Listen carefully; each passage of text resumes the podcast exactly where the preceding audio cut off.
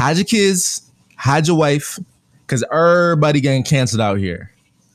At the height of the Me Too movement, we got rid of Harvey Weinstein's predator booty. This golem-looking mofo will no longer terrorize Hollywood. No more casting couches. No more dirty furniture. Harvey Weinstein will no longer violate plants again because the Me Too movement got him the hell out of here. How do we go from that to canceling Nick Cannon? Nick Cannon getting canceled. And I love cancel culture. I love it. A lot of people are against it. No, no, I, I love it. I love it. Because looking at the Epstein documentary of how Epstein and his goddamn pedophile island. It's funny. We we all hear these like whispers of like, you know, all these guys are pedophiles and sick degenerates and they got islands and doing these pedophile circles and stuff. But to see that it's actually real.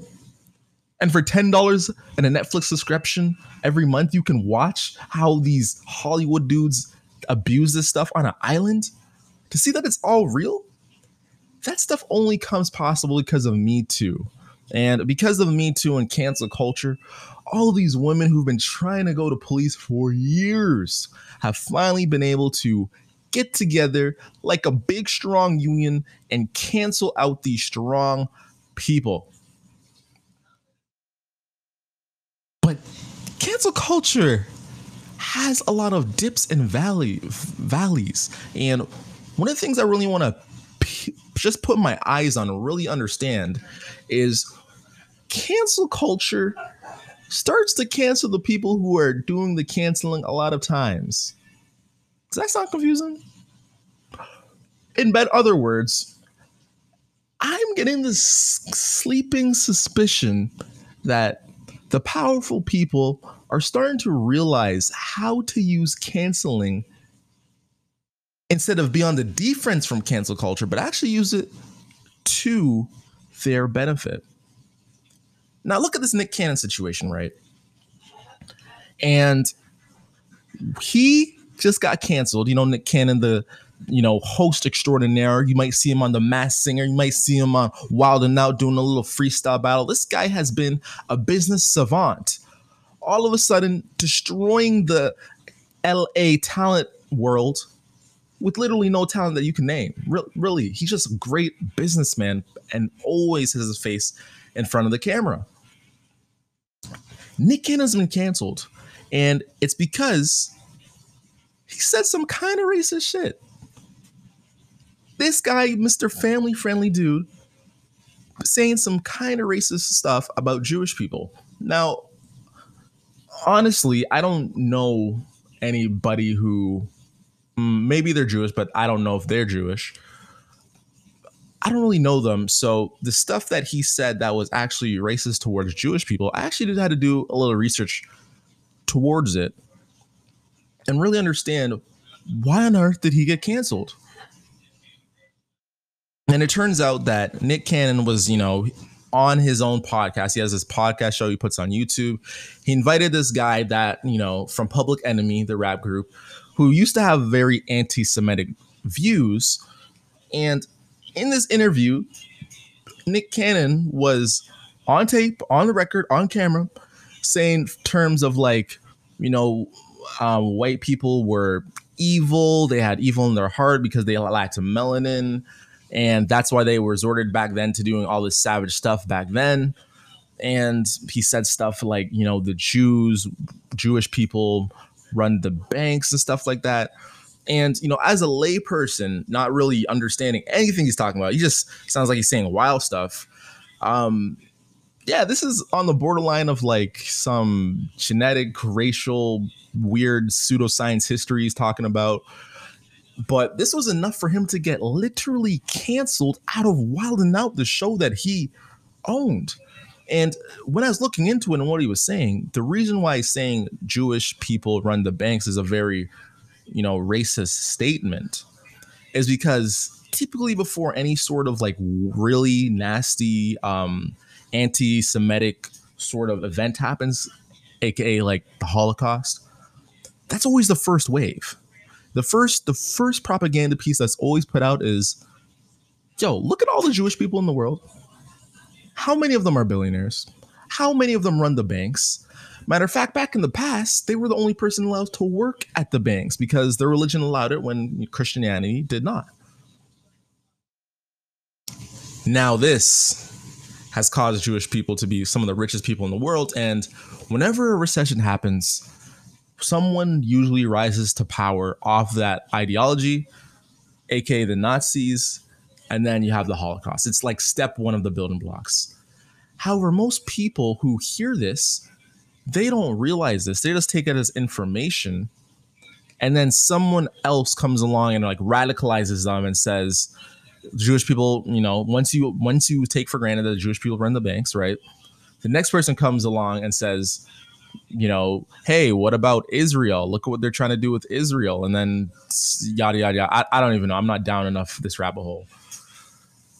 And after realizing that, you know, there's some sort of anti-Semitic, like, like, um, you know, verbiage here, I can understand why, you know, someone who's dog whistling needs to get put in their place. But let's get something straight here. Nick Cannon's not anti-Semitic.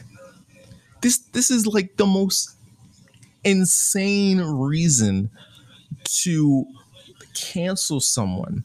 And it's one of my very seeping suspicions in the world.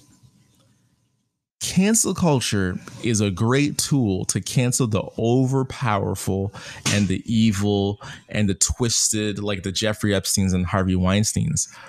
However, Let's let's get something straight, okay? It's coming back around for everyone else. And one of the most fascinating things I started learning, you know, being a North American, is when I saw that the U K people, I'm like, oh, in the U K, they discriminate against people not based on their skin color necessarily, but based on their accents. You know, they can tell which part of the U K, if you're from like Scotland or Ireland or something like that, they know your accent. And if you don't speak the Queen's English, you know, in a job interview, then you might not get the job because you don't sound as smart as that person that grew up in actually, you know, England.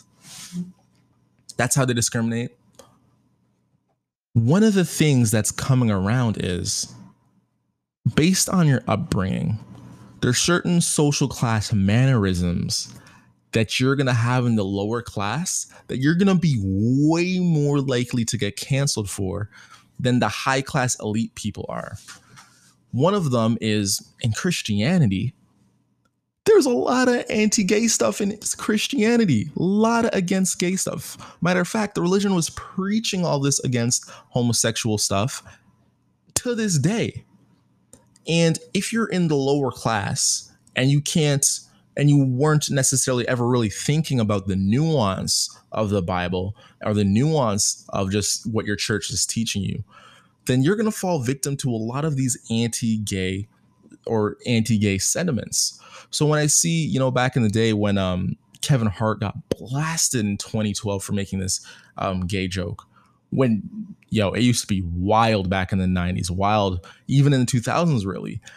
And now he got blasted on Twitter for being this anti-gay person. And it's like a lot of people, especially growing up in the lower class, grew up in this world. And now all of a sudden we're punishing you because you didn't have that high class upbringing. It's we're going to see cancel culture coming from a lot of these people. So when I see Nick Cannon get canceled for this, you know, dog whistling for, you know, neo-Nazi propaganda, the first thing that I think is, OK, great. You know, we're he shouldn't be canceled, but we're acknowledging that dog whistling exists. Can we please talk about the dog whistling that's happening on Fox News? Like, like, how is this legal? Like Fox News people will just come out and, you know, anything happens in the black community, they'll come out with thirteen fifty, you know, thirty percent of the population is black in the States. They represent fifty percent of all arrests. Meanwhile, they rep- represent way over a proportion of the people who are acquitted and the people who are wrongfully charged and the people who charges are dropped, but they never bring that up after. they stop right all the research right at the part where black people look guilty, but they never actually go into the research that debu- debunks all that stuff. And they just keep doing this and doing this and doing this. And then we wonder why we have racist incidents, like the person that killed all those people at the church. We wonder why this happens. So it's like, okay, you're killing black people who, who aren't necessarily proven in the sense to be racist and to be, you know, canceled for these things. But we're not bringing it back to Fox News. We're not bringing it back to the Ben Shapiros of the world who have a lot of bad faith arguments. These Candace Owens, these people are just allowed and not being canceled because their billionaire backers have an agenda. And by making the black people look bad, it advances their agenda. Growing up, I realized that a lot of things are politics in the world. A lot of them. Basically everything. Even look around you. Masks are politics. You can't wear masks because it's going against your constitution. Everything's political. And one of the things I want to keep my eyes on in the future is how we approach cancel culture and what is the pendulum. Are we going to use it to, as a tool to fight, you know, the over-oppressive, you know, one percent who's using their power to abuse it on people such as, you know, women trying to advance up in the workplace, use their power to redline minorities, or voter suppression that's happening to this day, literally. Are we going to use cancel culture to cancel those people?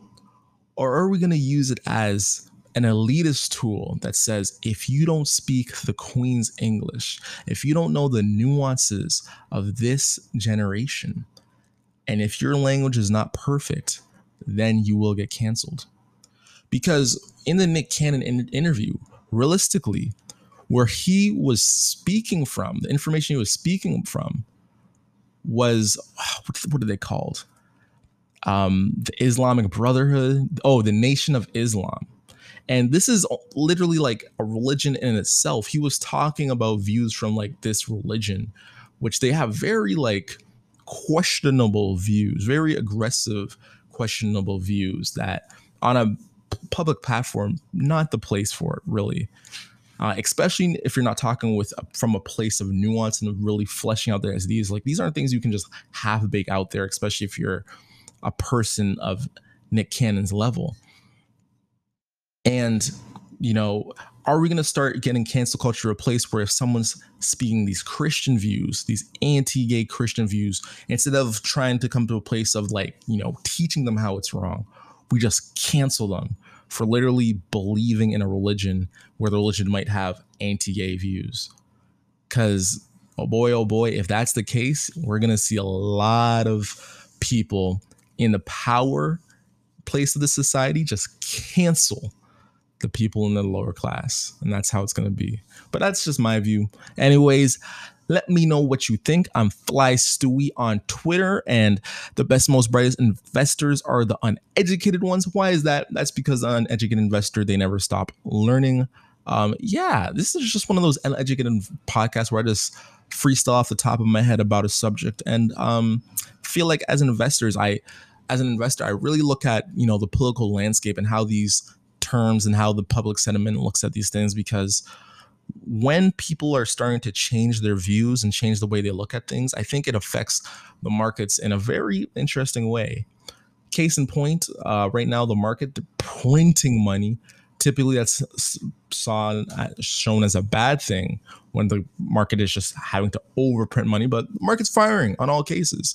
And I think that's just because investors recognize that it's a situation where the market needs all this cash infusion from, you know, the Fed. So that's one of the ways that sentiments change over time. Anyways, I'm out. I need to take a plane. It's your pilot, Fly Stewie. If you disagree with me, argue with me on Twitter. It's at Fly Stewie. Anyways, I'm out. Easy. Bye. I love you.